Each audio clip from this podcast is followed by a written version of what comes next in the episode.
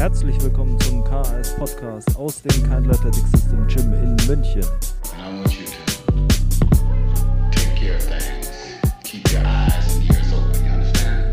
Check it out. Herzlich willkommen zur nächsten Runde des KS Podcasts hier aus dem Kindle Athletic System Gym in München mit dem Christian und äh, mir, Sebastian Keindl.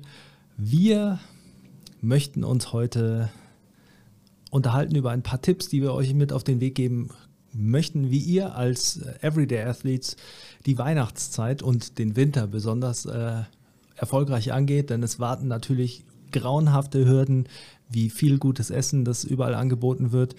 Äh, dann äh, vielleicht sogar dieses Jahr eine Silvesterfeier, man weiß nicht. Und auch ein Szenario, das ist natürlich äh, wir jetzt im letzten Jahr schon erprobt haben oder im letzte, äh, letzte Wintersaison ähm, ein potenzieller Lockdown oder Einschränkungen der Sportmöglichkeiten. Und darüber möchten wir heute reden und euch ein paar Tipps mitgeben, wie äh, wir für unsere Everyday Athletes das Ganze angehen und äh, was man jetzt als erstes irgendwie sinnvoll machen sollte.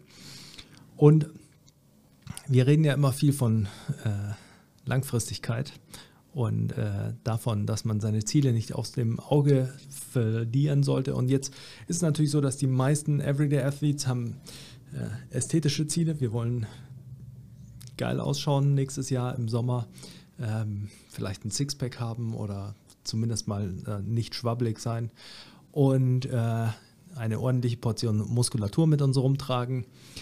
Wir wollen unsere Leistungsziele bis dahin äh, erreichen oder auf dem Weg in 2022 erreichen. Darüber haben wir in der Ziele-Folge ja schon geredet.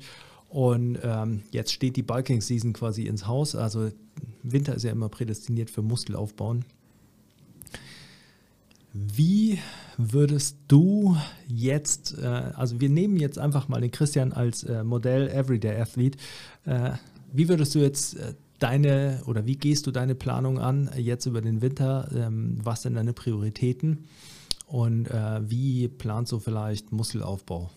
Ja, willkommen erstmal zum Podcast. Ähm, du hast gerade ganz gut beschri beschrieben, dass ähm, ja, jetzt die Weihnachtszeit, die Vorweihnachtszeit kommt, in der man sehr viel Essangebot hat und äh, ja, auch die Möglichkeiten hat, ein bisschen rauszukommen aus dem Training. Deswegen ähm, denke ich, ist es jetzt vor allem wichtig, da sich nicht zu sehr eben ablenken zu lassen davon. Und trotzdem, auch wenn man jetzt äh, die, ähm, die Weihnachtszeit und Silvester und alles vor der Tür stehen hat, zu trainieren und auch zu schauen, dass man trotz der vielleicht Bulking-Phase oder des Muskelaufbaus, dass man jetzt logischerweise parallel dazu fährt, ähm, nicht zu krass aus dem Lot gerät und dann halt letztendlich auch im Sommer, wenn man möchte, runtercuttet und eine gute Figur hat und auch sportlich, athletisch gut unterwegs ist. Und ähm, also jetzt äh, werfe ich mal so Raten in den Raum quasi, also was man so nehmen kann, äh, findet man bei Eric Helms, äh, finde ich eigentlich einen ganz realistischen Ansatz. Da wird gesagt, dass man pro Monat als fortgeschrittener Athlet, aber also ich würde das mal so als Rate ansetzen, pro Monat circa einen äh, ein halbes Prozent Körpergewicht, also wenn du 100 Kilo wiegst, 500 Gramm äh, Muskeln aufbauen kann. Und ähm, eine vom Level quasi unabhängige Rate an äh, Körperfettreduktion wäre 1%, äh, 0,5 bis 1%, glaube ich, äh, pro Woche, die man reduzieren kann. Also es wesentlich schneller Fett runterzureißen, als Muskeln aufzubauen. Und ich glaube, das ist der primär wichtige Punkt, jetzt auch natürlich in der Winterphase äh, quasi das langfristige Ziel nicht aus den Augen zu verlieren und sich nicht zu denken, oh Gott, jetzt habe ich am Wochenende ganz gegessen, jetzt ähm, muss ich irgendwie äh, eine Woche Diät machen, weil dann hindert man natürlich den Muskelaufbau. Aber wie würdest du was würdest du den Everyday Athletes raten, wie man quasi umgeht mit so Dingen wie am Wochenende habe ich mal äh, bei einer Einladung ein Kilo Käsefondue gegessen. Ja, dann ähm, direkt am nächsten Tag vier Stunden Cardio. ähm, naja, also was ich machen würde auf jeden Fall ist zu schauen, wenn es darum geht, Gewicht zu steigern oder Gewicht zu reduzieren, was ist der ja, Umsatz, den man hat. Und da sollte man schon in die Richtung gehen, dass man das Ganze mal zwei Wochen trackt. Was isst man so über die zwei Wochen und wie verhält sich das Gewicht dazu in Relation? Und dann sieht man ja anhand des durchschnittlichen Werts der Kalorien und auch der ähm, Makronährstoffaufteilung, wie ähm, stark ich jetzt zunehme oder abnehme oder ob ich mein Gewicht halten konnte durch ähm, ja, die, diese Ernährungsweise. Und aufbauend auf dem kann man dann gucken, okay, wie ähm, muss ich das jetzt anpassen oder sollte ich mehr essen, um Gewicht zuzunehmen oder eben weniger, um abzunehmen. Und dann, wenn man mal so ein Käsefondue, ein Kilo Käsefondue gegessen hat, kann man das ja über die nächsten zwei, drei Tage easy ausgleichen. Schwierig wird es halt, wenn man das so drei, vier Tage hintereinander macht. Aber das ist halt wichtig, da schon vorab zu gucken, ähm, wo stehe ich und dann eben da zu planen, weil dann ist man auch, wenn man mal cheatet, deutlich flexibler. Ja, es ist natürlich, also ich glaube, das ist natürlich der Approach, den wir auch allen immer raten. Ich glaube, das Wichtige ist ähm, daran ja auch alleine schon, wenn du mal zwei Wochen trackst, ähm, die meisten essen ja relativ konstant, dann weißt du schon so ungefähr, was wie viel hat und dann sitzt du vielleicht auch beim Käsefondue und weißt, okay, habe ich äh, schon ein bisschen äh, sehr viel reingehauen oder ich weiß dann vielleicht, ja, es sind, keine Ahnung, geschätzte 400 Gramm Käse und das hat dann so und so viel Kalorien. Also man kann, man kriegt dafür schon ein Gefühl, ähm, man muss ja dann nicht die ganze Zeit tracken. Und es ist ja auch so, man könnte sich an dem Tag auch überlegen, wenn ich in der Früh schon weiß, dass ich am Abend die Einladung zum Käsefondue habe und ich weiß, es taugt mir und da esse ich vielleicht viel, dann kann man als Everyday Athlete ja auch zum Beispiel eine Runde laufen gehen oder so oder ähm, halt einfach quasi eine extra Trainingseinheit einbauen und die Kalorien vielleicht in der Früh reduzieren. Man braucht ja dann nicht irgendwie Pancakes frühstücken, wenn man abends äh, zum Käsefondue geht. Also ich glaube, es, äh, so der Mittelweg ist relativ wichtig, damit man nicht zu große Schwankungen hat. Das ist ja auch das, was du gesagt hast. Also man kann das dann innerhalb der nächsten zwei, drei Tage noch ausbauen. Man sollte dann nicht eine ganze Woche leiden irgendwie und dann äh, so ein Hin- und Herwechseln haben zwischen unter der Woche Diät und am Wochenende äh, haut man sich alles rein, was man irgendwie bekommt, sondern eben so, dass man immer noch eine konstante Linie hat. Ich glaube, dann braucht man auch wenig schlechtes Gewissen zu haben, wenn man mal sich was gönnt.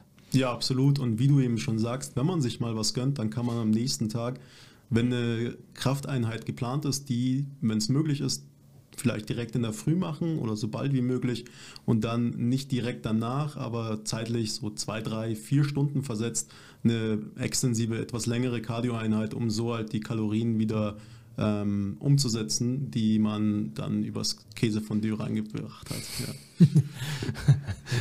ich sehe schon, wir müssen bald Käsefondue essen. Ja. ähm, jetzt, also warum ist es wichtig, jetzt die äh, Muskelaufbauphase quasi zu machen, haben wir schon ein bisschen erläutert.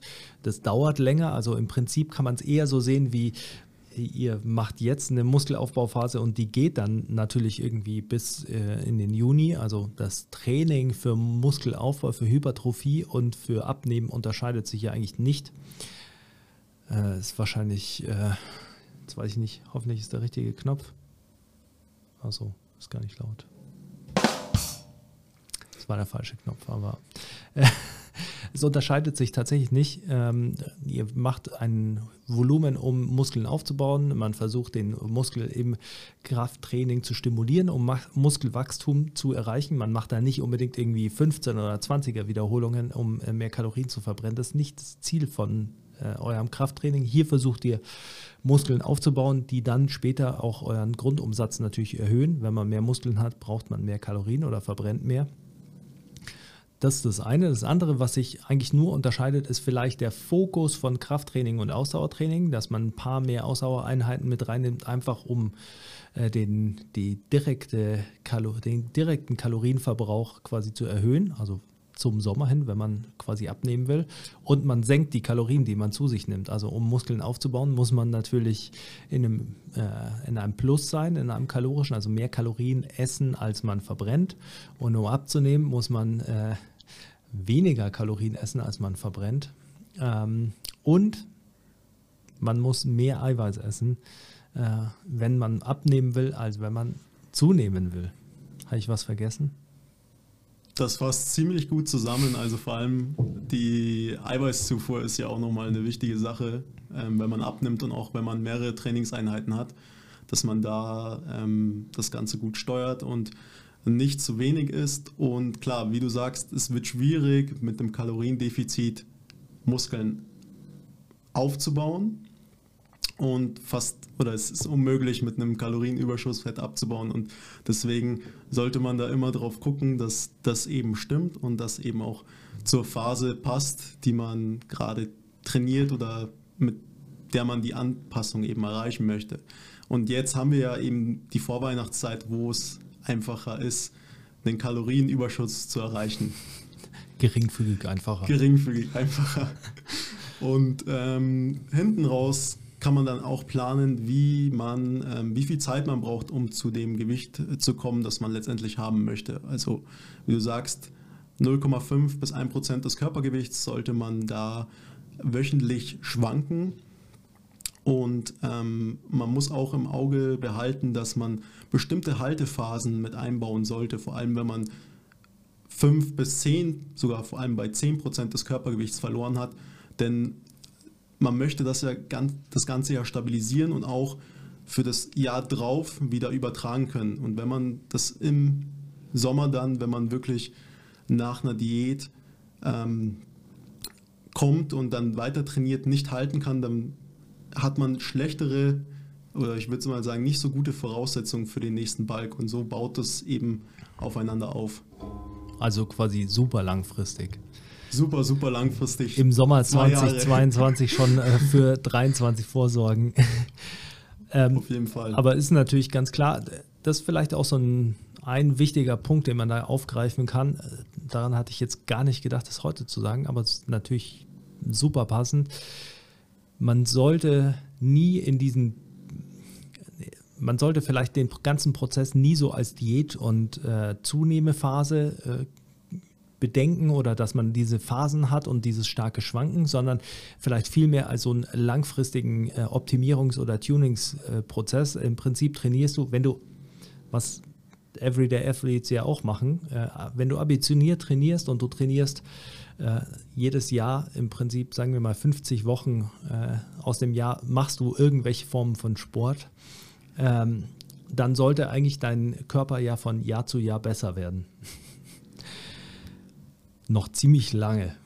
Ähm, und dementsprechend sollte man dann immer weniger in diesen klaren Phasen denken. Gleichzeitig ist es eben auch so, dass man ja schon viel besser mit der Zeit lernt, wie man alles so ein bisschen manipulieren kann, ohne jetzt vielleicht alles tracken zu müssen. Also man weiß dann halt ganz genau, okay, wenn ich, äh, also ich kann vielleicht mal meine Strategien äh, sagen, weil dann ist es ganz einfach, wenn ich abnehme, dann ist das erste, was ich, der erste Schalter in meinem Kopf, den ich äh, umlege, ist, äh, es ist okay, Hunger zu haben.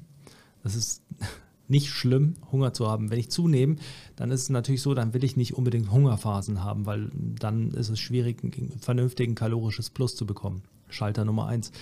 Die zweite Sache ist, ähm, ich, wenn ich abnehmen will, dann versuche ich die gleiche Anzahl an, Kalor äh, an Mahlzeiten zu essen, also vier Mahlzeiten am Tag, aber ich äh, fahre die Kalorien pro Mahlzeit runter. Und das kann sowas Einfaches sein wie, wenn ich wie gestern Abend äh, Hackfleisch und äh, Gemüse und Reis gegessen habe, meine ungefähr meine Lieblingsmahlzeit, dann esse ich halt die Hälfte der Portion an Reis. Und jetzt, wenn ich einmal abgewogen habe, wie viel 200 Gramm Reis sind, dann kann man es relativ gut äh, einschätzen. Und dann weiß ich vielleicht meine Gesamtkalorien nicht, aber wenn ich die Hälfte der, des Reises esse oder ich halbiere dann meine Haferflocken in der Früh, dann äh, kann ich natürlich sehr schnell meine Kalorien ganz einfach reduzieren und dann sehe ich, ob es in die richtige Richtung geht. Und das sehe ich dann eben so nach ein, zwei Wochen.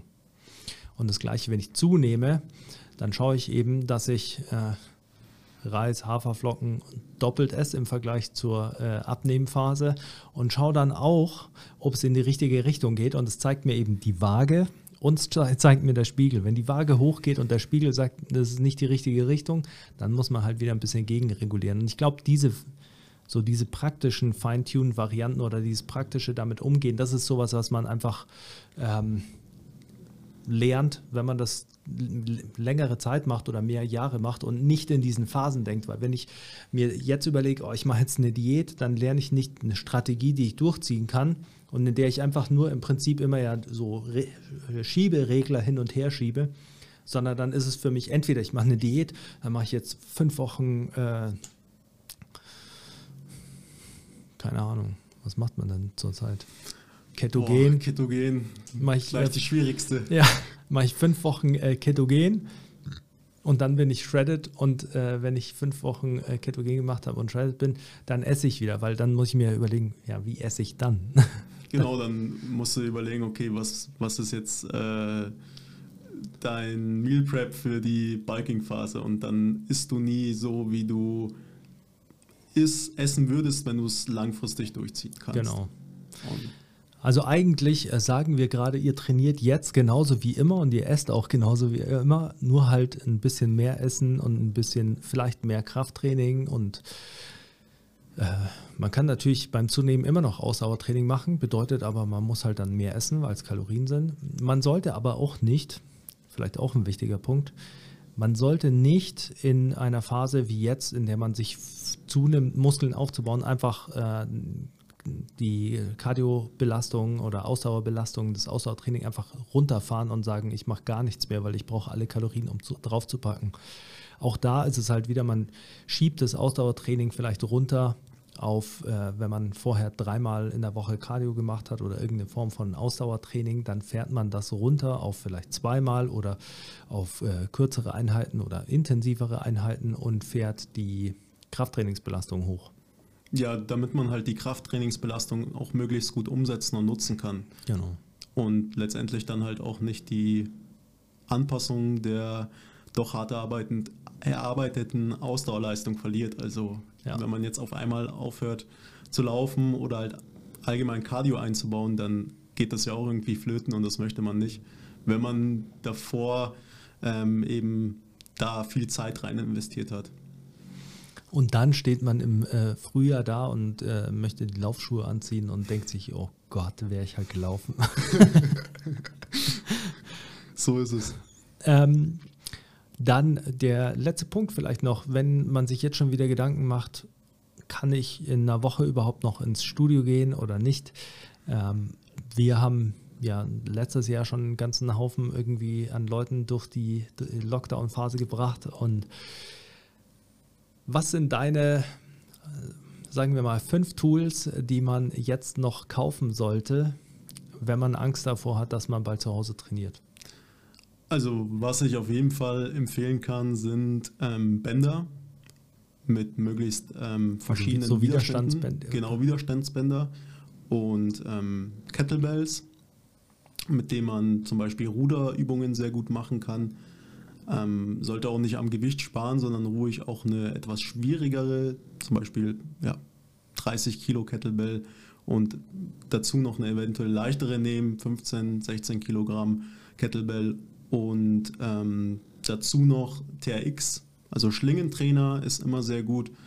Ähm, Ja, da bi- bist ja äh, schon über fünf. Genau, und dann ähm, kann man ordentlich ausbelasten.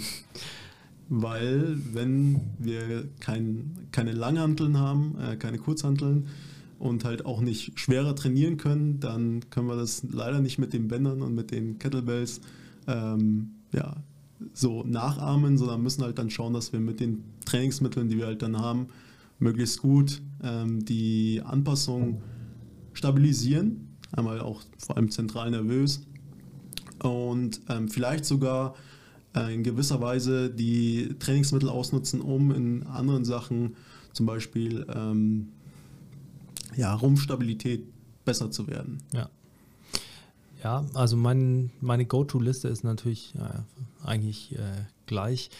Ich würde auch sagen, also man braucht auf jeden Fall ein Miniband, also so ein dünnes, äh, meistens dünnes rotes Band ähm, für Sachen wie Pull-Up-Parts oder Facepulls oder so Schulterübungen. Dann braucht man ein Leitband, so ein lila Band in den meisten Fällen oder ein mitteldickes und ein dickeres für die Beinsachen, ein TRX oder eben irgendein Sling Trainer, irgendwas, kann man sich auch basteln, aber äh, damit man eine Ruderübung machen kann, Rumpf trainieren kann, ganz äh, abwechslungsreich.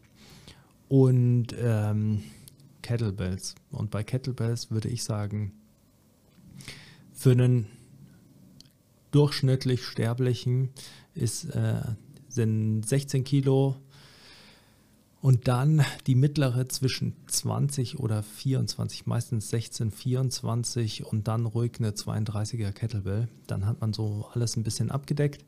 Ähm, denke ich, ist vom Kostenpunkt auch noch vertretbar. Und ähm, dann gibt es noch so kleinen Schnickschnack, den man vielleicht noch dazu kaufen kann. Ein Sprungseil äh, für zu Hause, wenn man zu Hause springen kann, ohne dass die Nachbarn äh, durch die Decke kommen. Ähm, oder dass man selbst durch die Decke kommt. Oder dass man selbst durch die Decke kommt.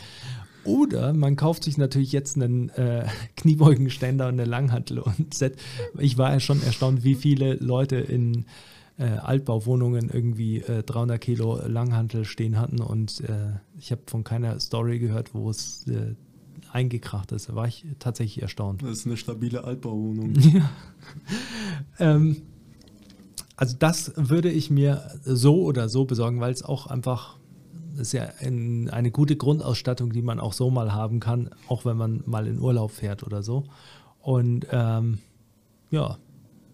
Und dann legt man los. Und dann kann man loslegen. Und ähm,